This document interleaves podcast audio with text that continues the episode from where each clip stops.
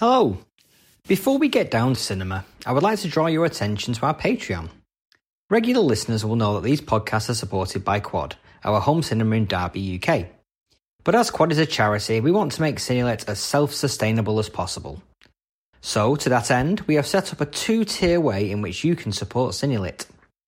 For our 35mm Cine fans, you'll get a bonus additional episode each month where we will be deep diving into an area of cinema that will be exclusive to Patreon subscribers for at least six months before it arrives like a late dinner guest on the regular feed. Plus, you get the episodes a week in advance of the main feed release. But if you want to support us and don't feel that pressing need to have the additional podcast each month, but still want that warm, satisfying feeling of being part of the Cinelit success story, then you can become an 8mm Cine fan, where you can donate and get our heartfelt thanks. Head over to the Patreon page and subscribe if you can. However, we know that times are hard at the moment, so please do not feel you need to subscribe if you are not able. We'll still be putting out new, free to listen to episodes on a regular basis throughout the year. Now let's get back to your regular scheduled broadcast.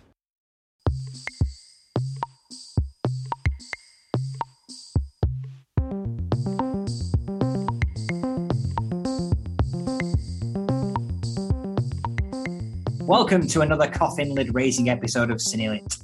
Today, we are continuing our journey taking a look at the history of one of Britain's most beloved film companies, Hammer Films. We've spent time with the Count from Transylvania, Dracula, and with Mary Shelley's creation, Frankenstein. But today, we are looking to the could have beens, the what ifs of the Hammer universe, as it were. Uh, and I am joined, as ever, by my co host, Daryl Buxton. How are you, Daryl? Yeah, very good. Thanks, Adam. And uh, looking forward to this. Um, the the end of Hammer's uh, "The Devil Rides Out" takes us into like an alternative timeline. All the characters get whisked back in time, and uh, everything gets sorted out, and it's all a great happy ending. We're we're sort of doing our version of that today. This is going to be like the the alternative history of what might have been for Hammer. And the fact that these films weren't made, and if they had been made, has all kinds of knock on effects as well, which uh, hopefully we'll be able to discuss as we go. Fantastic. Well, uh, rejo- rejoining us again after successful stints with Dracula and Frankenstein, please welcome Kevin Lyons. How are you, Kevin? Hello.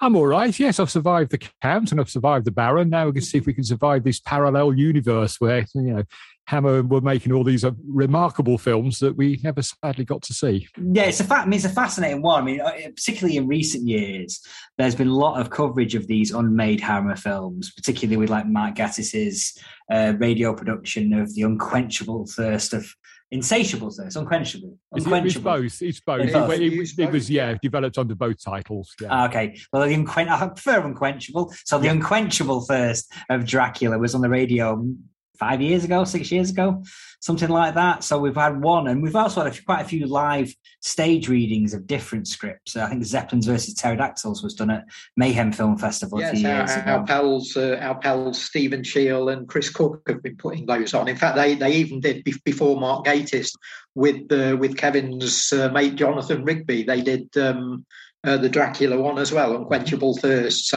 uh, so Nottingham Broadway uh, is is really a sort of centre for for bringing these unmade Hammer films out of mothballs and at least presenting them on on a stage or in sort of audio version.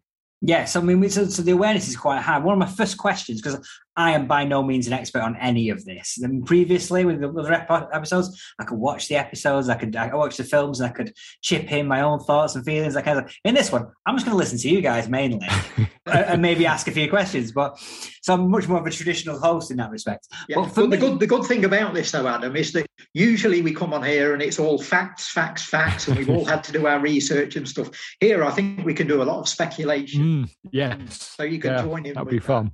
One of my first, the first questions that really sprung to my mind when I was thinking about this was just nowadays when you're watching like you know the movies, films, Marvel films, that kind of stuff. Everyone's really overly aware of all the films that are in production and pre-production in post-production that are coming out next year that have been delayed fans know about all these films no matter uh, uh, at very early stages of development how much of these films were in the public consciousness rather than the industry consciousness very little, I would say, to be honest. Um, you know, unless you were reading Variety or Kine Weekly, or Today's Cinema, you know, the trade journals, mm. they were definitely covered there. I mean, Hammer used to take out adverts in there, usually around January, announcing this big slate of films that were going to be coming out. Only about a third of which ever did, to be honest. But um, yeah, I don't think the general public were generally that aware of what was going on. Fans, maybe slightly more, maybe some of the fanzines mentioned it. I think um, the Christopher Lee fan club, I think possibly they would have known about some of this stuff and passed the word around. But it's not like it was today. These films were very much, you know, known among the, you know, the Wardour Street crowd. They all knew what was going on. And I suspect half of them knew that half these films would never get made. They all knew it was a little bit of ballyhoo on, on Hammer's part. But no, the, the fans and particularly the general public would have had no idea that these films were even considered. Yeah. I mean, I mean, it's, it's, it is one of those things. Like nowadays, we know, we know. Oh my god, we would love to have seen Darren Aronofsky's Batman movie. Or why did that never go? But these are just the, the fans didn't feel like they'd missed out because they never knew. Yeah, yeah. That's exactly right. Yeah, no one knew about. I mean, we know about them now because you know Hammer is one of the most researched film production units ever. I mean, you know, there's very little we don't know about Hammer nowadays. There's so many books and magazines. We've got archives of their stuff. So people have poured over every single scrap of paper that survived. So we know this stuff. But yeah, in the 50s, 60s, 70s, we were blissfully unaware a lot of a lot of this stuff ever actually happened. I say we, I'm not that old. I wasn't around in the 50s, but the 60s and 70s, we knew nothing about this stuff. Yeah. So then, apart from Vampirella, apparently that was the one that had a bit more. Public Vampirella had a bit more because they really tried to pre-sell that one.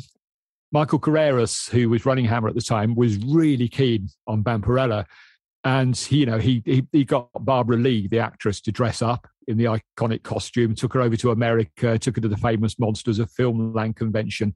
So you know there were there were lots of photographs of her, and that was that one was well known. And that one may have been the only one where fans were aware of it enough to be disappointed that it didn't get made. But some of these titles, they were they were sitting on a on a shelf somewhere in an archive, a dusty script, until someone came along and said, "Oh, this sounds good. You know, we should have should at least hear a version of this, even if it's not the film." I think a big a big revelation was um, uh, I think it was, was it 1973 when uh, Lorrimer Publishing put out the, uh, yes. uh, the, the, the book uh, about Hammer, the House of Horror. In typical Lorrimer fashion, it had very skimpy sort of text, yeah. didn't really say yeah. a lot, but was a great picture book. And it had this Hammer Glamour gallery in it with all of the Hammer starlets in. But then this other fascinating gallery that when when when you pick this book up, when when we saw it when we were sort of 11, 12 years old or whatever, what are all these amazing colour posters in the back for films we've never yes. heard of? You know, even even then, at, at, sort of age 12, 13, you know, we we we'd started to see the Hammer films on TV in the 70s, and we sort of knew what what what which ones had been released. And suddenly, there's there's about half a dozen posters in the back of this Lorrimer book for films that we'd never heard of. And and as it then turned out, as as we looked into it more, a lot of the films that we're going to be talking about today, films where all there was was an amazing poster design. Yes. And then nothing had happened. So, and I guess what, what happened was when the book was published, they'd been announced and the posters yeah, were out there. So yeah. the publishers sort of, you know, hedged their bets a little bit and thought, oh, let's put these in. So in the future, we'll look like we were really on the ball and we were really ahead of the curve here. And of course, they never got made, just ended up looking like, oh, yeah, what's all this about then? Yeah, yeah, but yeah, these these sort of seventies uh, productions throughout the seventies will will come on to as we go. Yeah. But I I guess we're going to go through in in vaguely chronological order. Although even that's quite difficult on this. It is because uh, yeah, because projects sort of came and went and then came back again, so it's kind of difficult to sort of put them in their right right place without sort of getting into a bit of a mess. But we'll do our best. We'll see what we can do. Okay, let's well, let's, let's head back to the 1950s. I'm assuming we're, just going to cover the genre ones in yeah, this podcast. I don't think anyone so wants many. to hear about the fourth On the Buses movie that never got made. yeah, there are so many. Even even uh, you know, I mean, it wasn't until a couple of weeks ago that I found out that Hammer had announced a, a version of Cabinet of Dr. Caligari at one point. Wow. So you know, there are so many films that they announced. They were a very ambitious company. They were small, but they thought big and you know they, they were constantly announcing stuff that you know, as we'll see in at least one of those that we're going to talk about here, one that they had probably never had any chance of making, but it just sounded good in the adverts. We'll tell people we're going to do this. And so they were announcing films on a yearly basis, you know, one after the other. And we could do a we could do four or five of these podcasts just on the genre films, to be honest. With, with, with regards to the announcing, was that all the way through the history of the company, or did it change in the '60s when competition and all that kind of stuff really? It was mostly in the '60s. Um, certainly the ones I've seen, the adverts, you know, I've, I've, been through all the old Kine Weeklies and, you know, all the trade magazines from the 60s. I, I love, I, I, I, love nothing more than sitting in the British Library for a whole day and a lovely hot summer's day, sort of pouring over copies of, of, of Kine Weekly that no one's looked at since 1962. But, you know, it's, it's, great. And you do find a lot, they, they do increase. And then into the early 70s when Michael Carreras took over, he really got into the, the whole publicity machine thing. And you find loads more titles then turn up. Yeah. Yeah. Now, now Hammer, um, Hammer as, is well known to fans, but maybe not so much to the general public. That um, a lot of their output it was was based on in the in the seventies. They they were one of the companies that were doing a lot of the sort of sitcom uh, adaptations, bringing those to the big screen. But that was always a tradition with Hammer, where even right from the start, they take an old radio shows and yes. made them into movies. And I know, Kevin, on your research for this, you found out that um, um, we, we we know that Hammer released three um, Dick Barton That's movies right. in the immediate post-war period. Yep. But um, what you found out for us is that there was a, um, a prospective fourth one that, that never was. made it. So I, I, think we'll, we'll kick off with that. Indeed, it's quite a tragic story, really. And they are kind of genre because when you watch them, they've got science fiction elements in them. So they're yeah, kind of, you death, know, they're death rays, death rays and, biological yeah. weapons and all the rest of it. So, uh, so yeah, there was going to be a fourth film, Dick Barton in Africa, and I suspect that, you know, Africa would have been played by Black Park or, you know, sort of Hampstead Heath, a bit like in Curse of Simba or Curse of the Voodoo or whatever it's called. And, you know, they, they, they wouldn't have had the money to go all the way to Africa, certainly not in 1948. But they, they planned this. And this is what I mean about them having ambition. You know, we're going to take this detective all the way to, to Africa, even though we're going to shoot it somewhere in the home counties and hope we get away with it.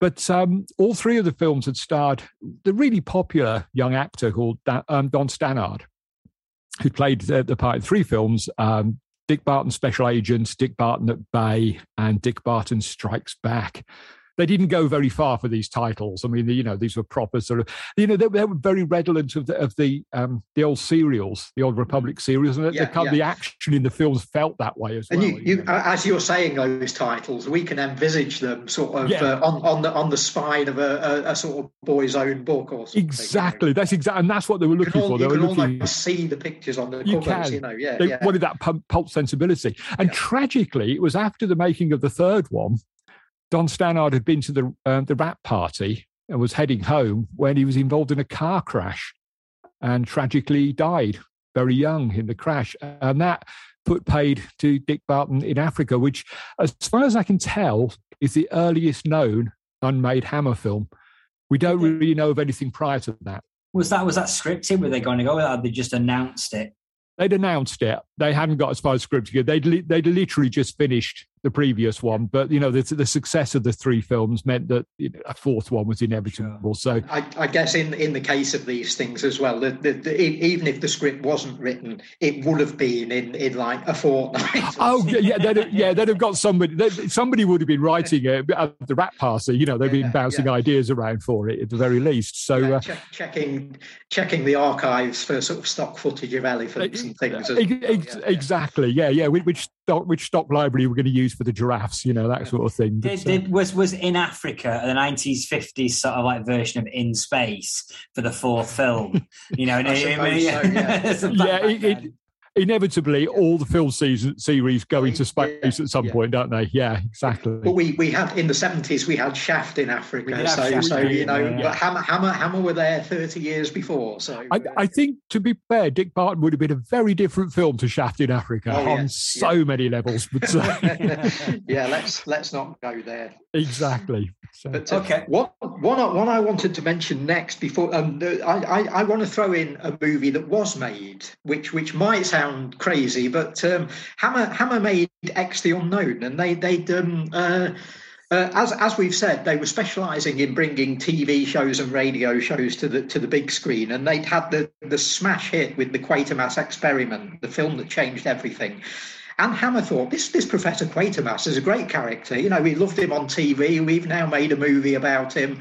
Let's let's do a sequel. And uh, Nigel Kneale, the creator of uh, Professor Quatermass, a, a, bit of a curmudgeon when it came to things like this, or just defending his own corner, really, said, "Oh no, no, no, you're you're you're not doing that." So, so we ended up with Dean Jagger um, playing Dr. Adam Royston, a, a, sort of thinly disguised Bernard Quatermass, in uh, tackling this sort of radioactive sludge in uh, in in Scotland with uh, Frazer Hines and uh, Anthony Newley in tow. But what what might have been before we get onto the sort of unmade Hammer? What what might have been? Yes. Uh, had Hammer been able to use uh, Professor course, Q yeah, yeah. in in this one? And he did. There, there, there was another what might have been around that time because at that point, this this guy that no one had ever heard of before, called Milton Subotsky, rocks up with a script for a Frankenstein, film. Frankenstein, yes. Yes. Yeah. So, you know, and that, that was one that was never made. But Hammer looked at that and thought, well, you know, if he thinks it's in the public domain, it must be. So we'll do our own version of it. So, you know, there, there were the there, Yeah, there were El- these several elbowing points. elbowing Subotsky aside, and he Yeah, then poor got- old he- Milton. Yeah. He, he then he then did get his own back by becoming Hammer's major rival over the next fifteen years at uh, Amicus Pictures. But that's the thing. you- You were saying about the sort of going off in, into parallel universes. What what would have happened if they'd done a whole series of Quatermass films that weren't based on directly on Nigel Kneale's? I Yeah, mean, you know, that, yeah, that would have yeah. had knock on effects. Would that would Nigel Kneale have then written Quatermass and the Pit, which I don't think was had actually been on TV at that point. No, so no. you know that that that might never have happened. Now, I'm, I'm, I'm going to tie this into the, the first big film that we're going to talk about, which was a script called Night Creatures. And Hammer did make a film called Night Creatures later on, aka uh, Captain Clegg. But this was nothing to do with it. This was um, an adaptation of, written by the author himself, of Richard Matheson's classic novel, I Am Legend. And I believe he wrote it in 1957. Correct me if I'm wrong, Kev. That's right. Yes, he was flown over and stuck in a hotel room and told write a So he, script. he, he actually wrote. He was brought over to England to write Yes, it. Blimey! That's right. And uh, and I've, I've I've seen Val Guest's name attached to this as well as a potential Yep. director. I'm before we get on to talking about that project and what happened to it. And again, that that that was another that was filmed eventually, but that's a whole other story. But uh, it wasn't filmed by Hammer. I'm I'm going to suggest that had Val Guest directed this, I I wonder if the thought might have come up that.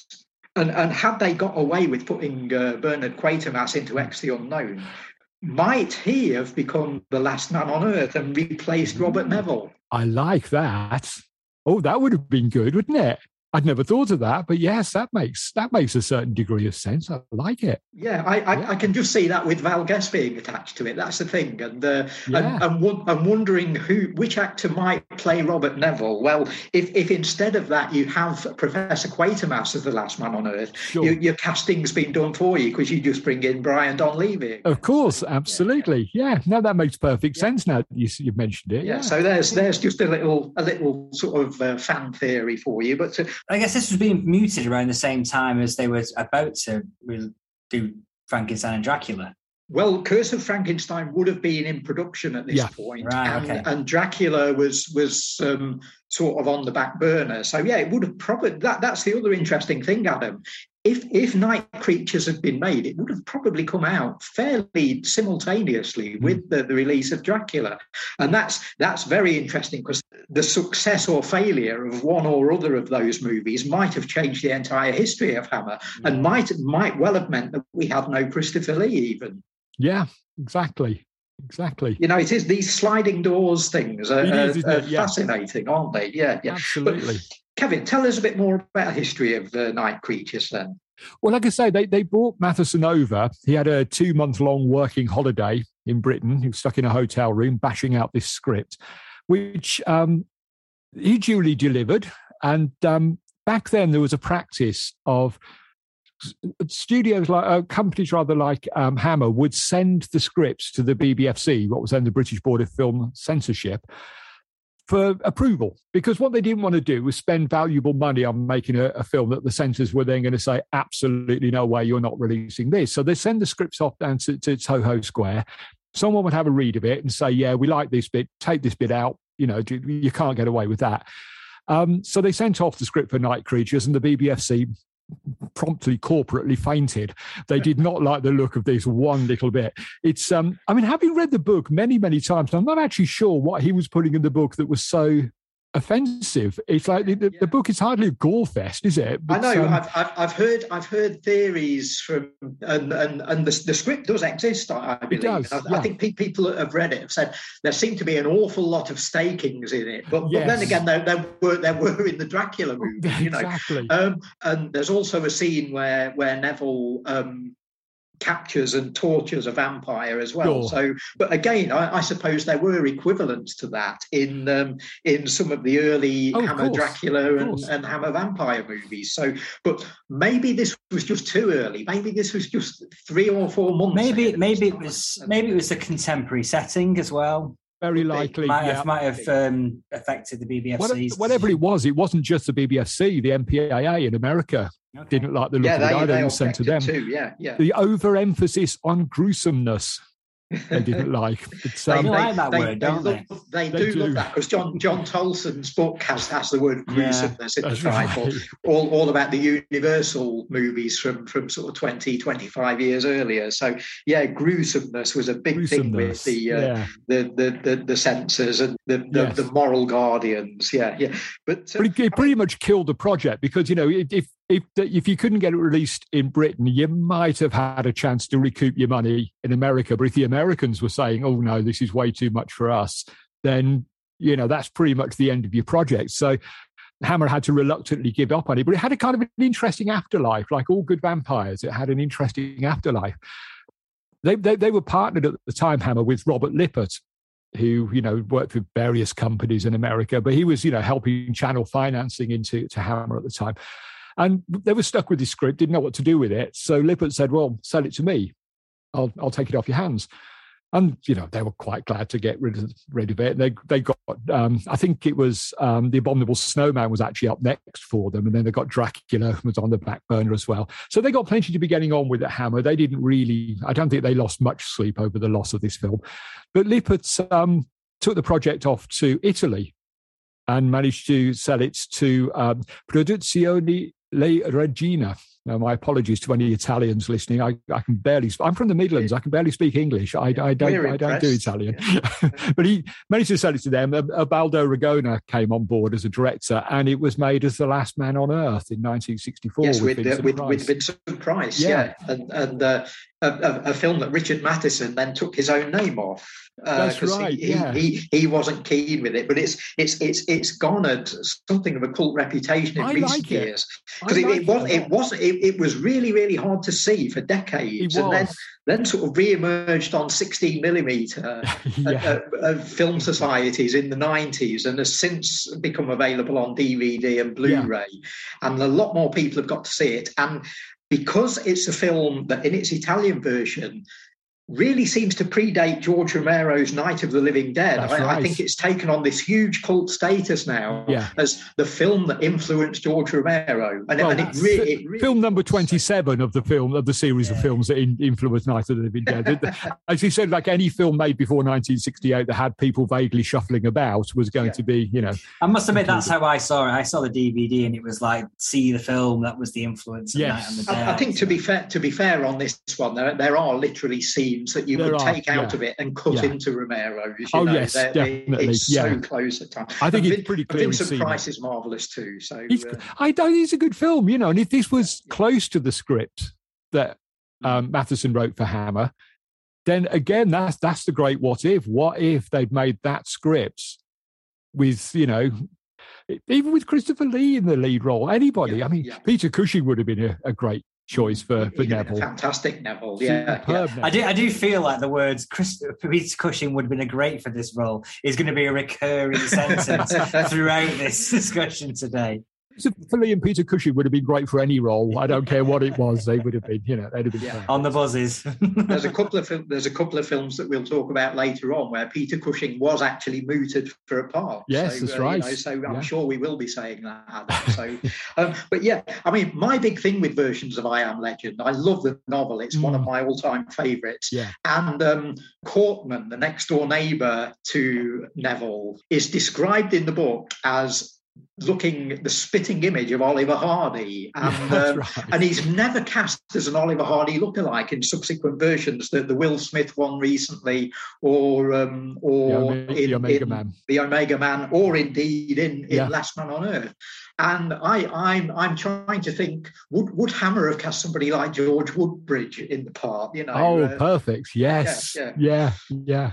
um, pro- probably not, given that nobody else does. Uh, ev- everyone seems to ignore that bit about Oliver Hardy. And, I think what works as a nice little throwaway joke on the page, if you've actually got to stay with that character then for the next, you know, 80 minutes or so, the joke might wear a bit thin. So I, think, guess you know. so. Yeah, yeah, yeah. yeah. So- Eh, eh, Michael Ripper have ended up playing it anyway, so it Oh, make- Michael Ripper. It's, yeah. it's a redundant conversation, isn't it?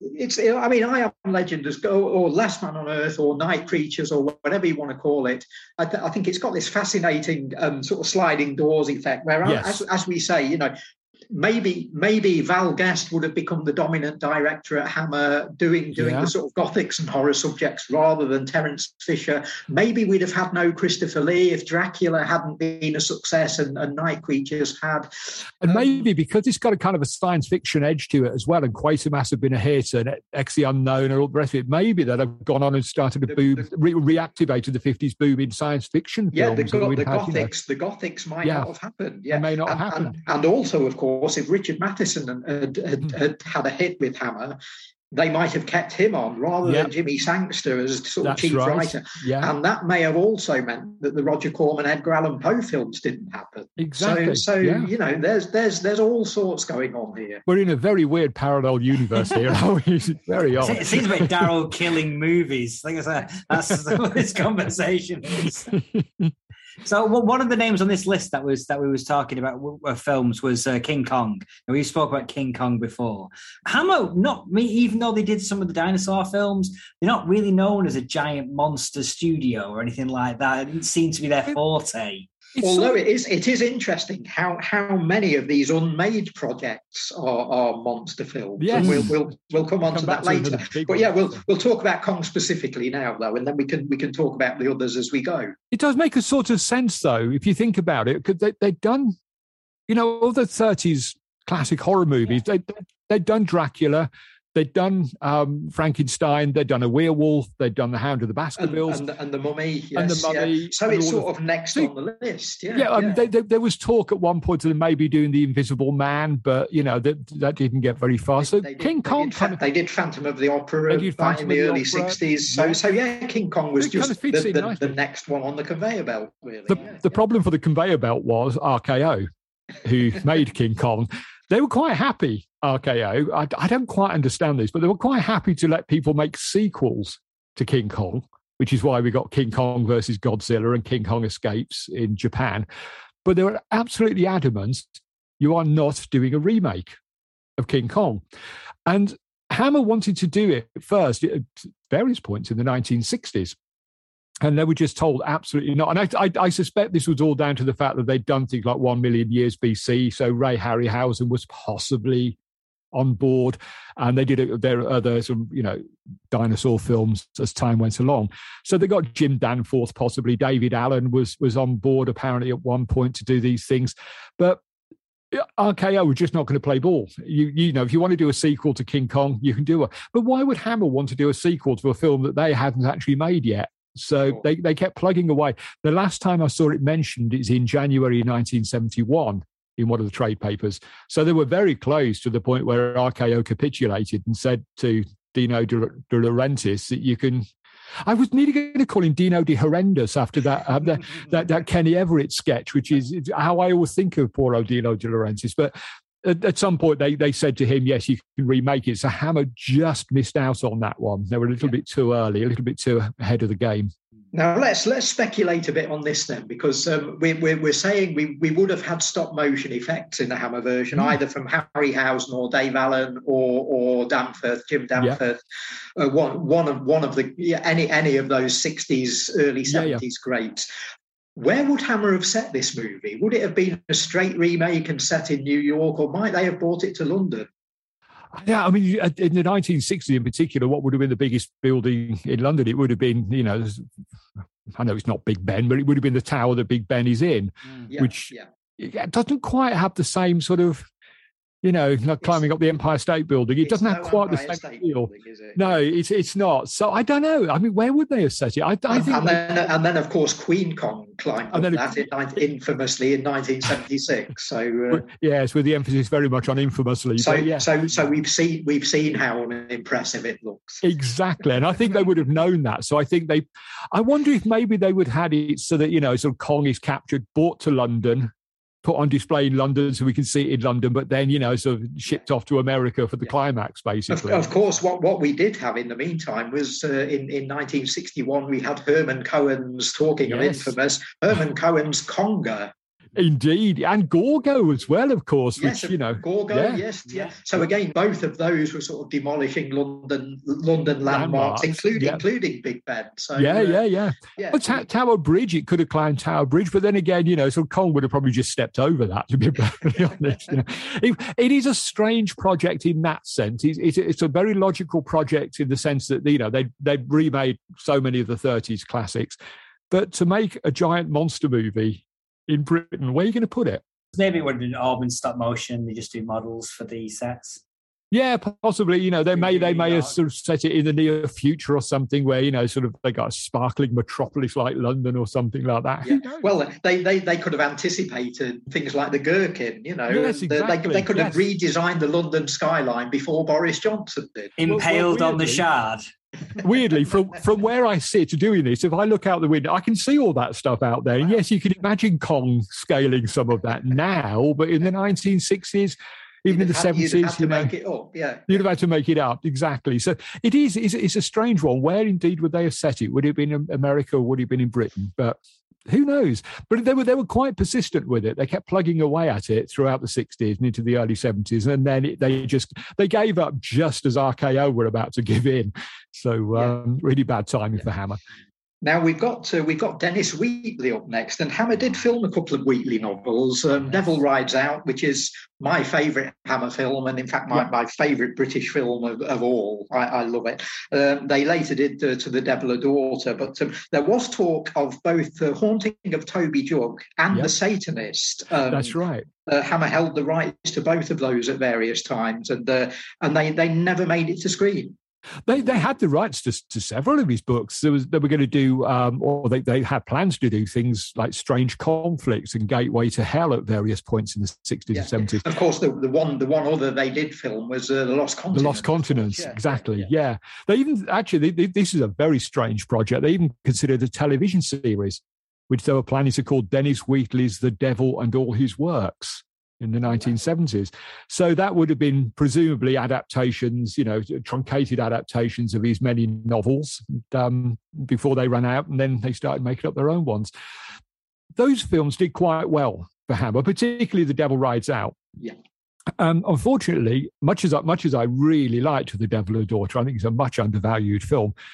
I think it proved to them that by the mid 70s, Dennis Wheatley was no longer the publishing phenomenon that it had been in the 50s and 60s.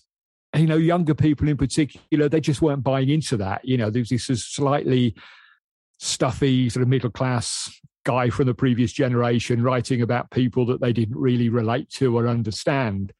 And while that was fine in the 60s, you could get away with that. I think by the time the 70s came around, people yeah. just, you know, Wheatley. I, I, I, think there was there was an attempt to repackage Wheatley's yeah. novels in the 70s with with incredible sort of salacious covers with yeah. na- naked women draped all over altars and things, and uh, goat heads and candles sure. and stuff. And uh, I, I guess that was the point where people were obviously going into W.H. Smith's and buying these things, taking them home, reading them alongside The Exorcist and whatever yes. other new yeah. novels were out. Yeah. And I maybe at that point thinking, what what is this? What is this? Yeah, this is so yeah. stodgy compared to The Exorcist, you know. And, so and, so maybe that was the start of Wheatley's popularity beginning to, to, to sort of wane. Yeah, exactly. just at the point where Hammer made to the Devil a Daughter, of which course, of course then, which was really their great last gasp in in terms of horror. That's right. It was, yeah. And again, it was just this bad timing for Hammer. They they sort of had a bit of a history for this of just being in the wrong time at the, the wrong place at the wrong time if they'd managed to go ahead with these, you know, filming the Satanist, which uh, changed hands several times, the Satanist, didn't it? Ended up, ended up with lots of different people eventually. But if they'd gone ahead with that and the uh, haunting of Toby Jug in the 60s, straight after To the Devil a Daughter, they might actually have hit the mother lode there. But for various reasons, they just didn't do it. I mean, at, at one point, uh, The Haunting of Toby Jug, they'd actually got um, Richard Matheson writing a script and um, Terence Fisher was going to direct with Christopher Lee returning. Whether he was going to return as the Duke de Richleau, I don't know. But, you know, maybe they were going to force him into that novel. He certainly would have been considered for Strange Conflicts and Gateway to Hell, which feature de Richleau.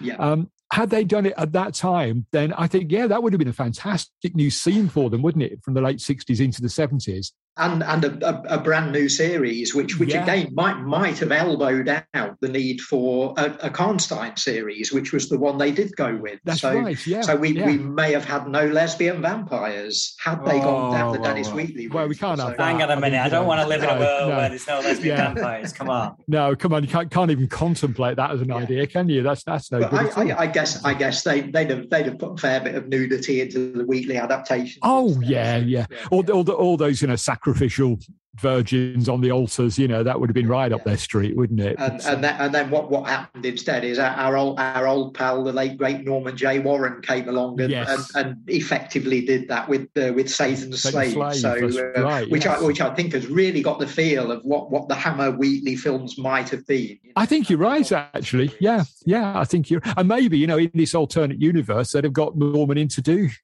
one of the the adaptations. Because you know? he, he, he was talking to um, Amicus, I believe. That's right. At, yes. at, yeah. at, the time, so so he, he, he wasn't off the radar of uh, of these companies. So. Exactly. Yeah. yeah. Exactly.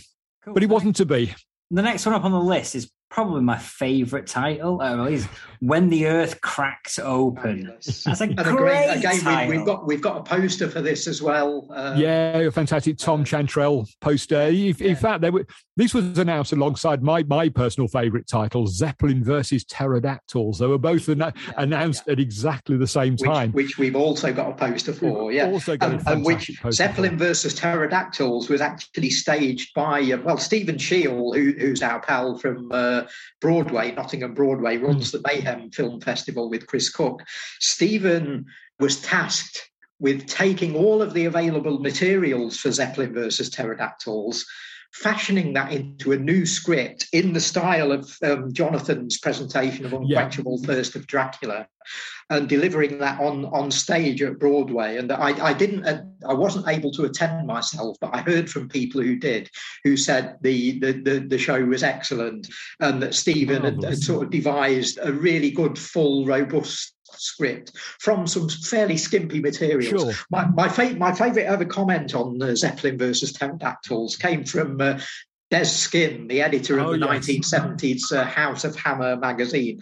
I, I, interviewed Des some years ago, and uh, during the interview, he was he was talking about the the the way in which Hammer sort of promoted these unmade films and they'd always be pitching them to, to him or other magazine publishers to sort of help oh can you help us promote this new title and he says when he when when they approached him and said oh we, we've got this new film in the pipeline zeppelin versus pterodactyls Dez was astonished. He, he, he couldn't believe what he was hearing, and he he, he and he, he said he said to me on stage. He said, um, "Well, Zeppelin versus pterodactyls opening titles, film begins, balloon, pop. What do you do with the other 89 minutes and 30 seconds? yeah. yeah, they had sharp beaks, apparently, those pterodactyls, didn't they? So, yeah, that would have been, um, yeah, but what a title. I mean, come on, you can't, you can't really, if you'd seen, if you'd been walking down the high street some point in 1970, 71, whenever this film was going to come out, and you went to your local cinema and there was that poster and there was a double bill of when the earth cracks open and zeppelin versus pterodactyls how fast would you have parted with your money to get Oh, in and see that? Yeah, ha- ha- take take my cash now. Absolutely. You know? But uh, but uh, Raquel Welch, of course, had, had been involved with Hammer in um, in uh, One Million Years BC. Again, a lot of fans don't know this, but she she was also sort of involved in the background on uh, Yes. Michael Reeves' The Sorcerers. That's right. As, as a as sort of um, a sort of silent producer, you know. So uh, she was into a sort of British horror and British fantasy around this time, and um, there was talk of her making a film for Hammer called Mistress of the Seas, That's which right, was going to be a sort female of pirate, pirate. pirate Yeah. adventure. Now, when the Earth cracked open, has got this amazing poster, a very sort of pulchritudinous poster with this sort of skimpily clad young lady in this bizarre. I, I don't even know how you describe the outfit. It's uh, it's not exactly a bikini or a scuba diving suit. It's just these sort of black straps that positioned seemingly in the wrong place. You know, With a fishbowl on her head, if I remember. yeah, yeah. Yeah. Indeed, it is. It is, and you, and you see that poster, and you think, well, this this is either written for Raquel Welch or possibly Yes. one of the Hammer starlets like Valerie Leon or Yeah, Caroline Munro. Yeah. So, uh, uh, but do, do we know much about what when the Earth cracked open was going to be? Because there, there's there's been talk that either it was going to be a sort of futuristic thing, or maybe a dinosaur thing, or maybe a bit of both. So, I think it's one of those that we don't know a huge amount about it. So people have just speculated based on that poster. And that poster seems to promise a lot more than I think any single Hammer film could ever have actually delivered at that time. It does look, I, I've always assumed it was going to be some sort of science fiction film. yeah, it That's looks like the- that from from, from the poster. Yeah, Yeah. yeah, yeah. Um, you know, whether it was going to be something along the lines of Cracking the Earth. Remember that film from the Yeah, yeah, 60s? Whether it was going to be Or- or something may- along may- those lines. may- maybe even a sort of Burroughsian thing like we, we got the later film at the Earth's core. It- That's right. Yeah, maybe it was going to be something like that. Yeah. Maybe I- the, the Earth splits open and monsters from, from another time and another era emerge or something like That that. or a be parallel my universe. feeling. Yeah. Oh, yeah, that would be my feeling about it. That, it, that the Earth literally cracks open and loads of monsters and Yeah. these sort of you know subterranean. and, on- and only Raquel Welch in a fishbowl can can save save us. Yeah, yeah. Absolutely, yeah. Now, God, come on, who wouldn't pay to see that? You know, Absolutely perfect. We do know that it was it was supposed to be part of a co-production deal with AIP. Right. They'd had they they'd bankrolled uh, the Vampire Lovers. Yes, And, they were uh, sort of sniffing around camera. Of course. at the time. They were doing they that, that did good business for them, the vampire lovers. So they were looking for um loo- loo- looking for you know more projects from them.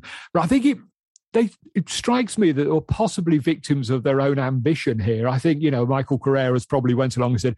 Guys, we've got these brilliant ideas. When the earth cracked open, Raquel Welch in a fishbowl saving us from monsters, and we've got Zeppelin versus pterodactyls.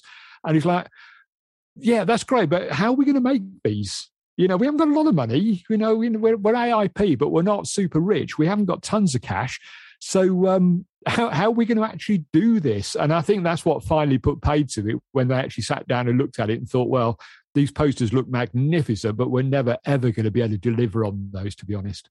Well, I think that's one of the things, particularly with Zeppelins versus pterodactyls, the anticipation from the audience. You're just Yeah. never going to be able to, to match that. And, and even a even a big budget at that time as well. You know, you were never going to be able to to hit that uh, anticipation level. Your best bet would have been that they got um, Ray Harryhausen back Mm. or you know, or, or, you know, maybe Jim Danforth, or you know, the guys we were talking about earlier. But if they could have got um, Harryhausen back, they might have stood a chance. But I think on a tiny Hammer AIP budget, you know, we'd, we'd have had those kind of pterodactyls like that, the flying monsters you see in the film that, that Daryl mentioned um, of the Earth's core. You'd have had these very stiff winged gliding pterodactyls that would have looked absolutely awful. And I suspect that both films are much, much better in our imaginations than they ever would have been on Yeah, screen. abso- I mean, you, when the Earth cracked open, you can probably tailor. You can Yeah, probably yeah. tailor a script to fit that oh you know, fit it. But Sure.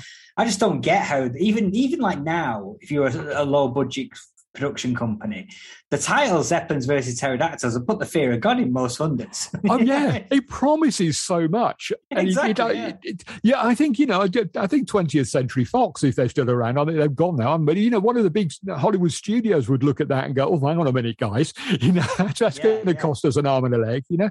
But yeah, maybe nowadays you could do it with CGI, but back in 1970, when you had stop motion or you know giant full size models, which convinced no one.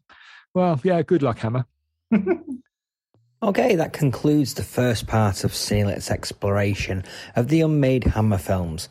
Join us again for part two, where we learn about the potential plans for the Count, a trip to India, a scantily clad vampire torn from the comic book pages, and a starring role for Scotland's most famous monster, Nessie.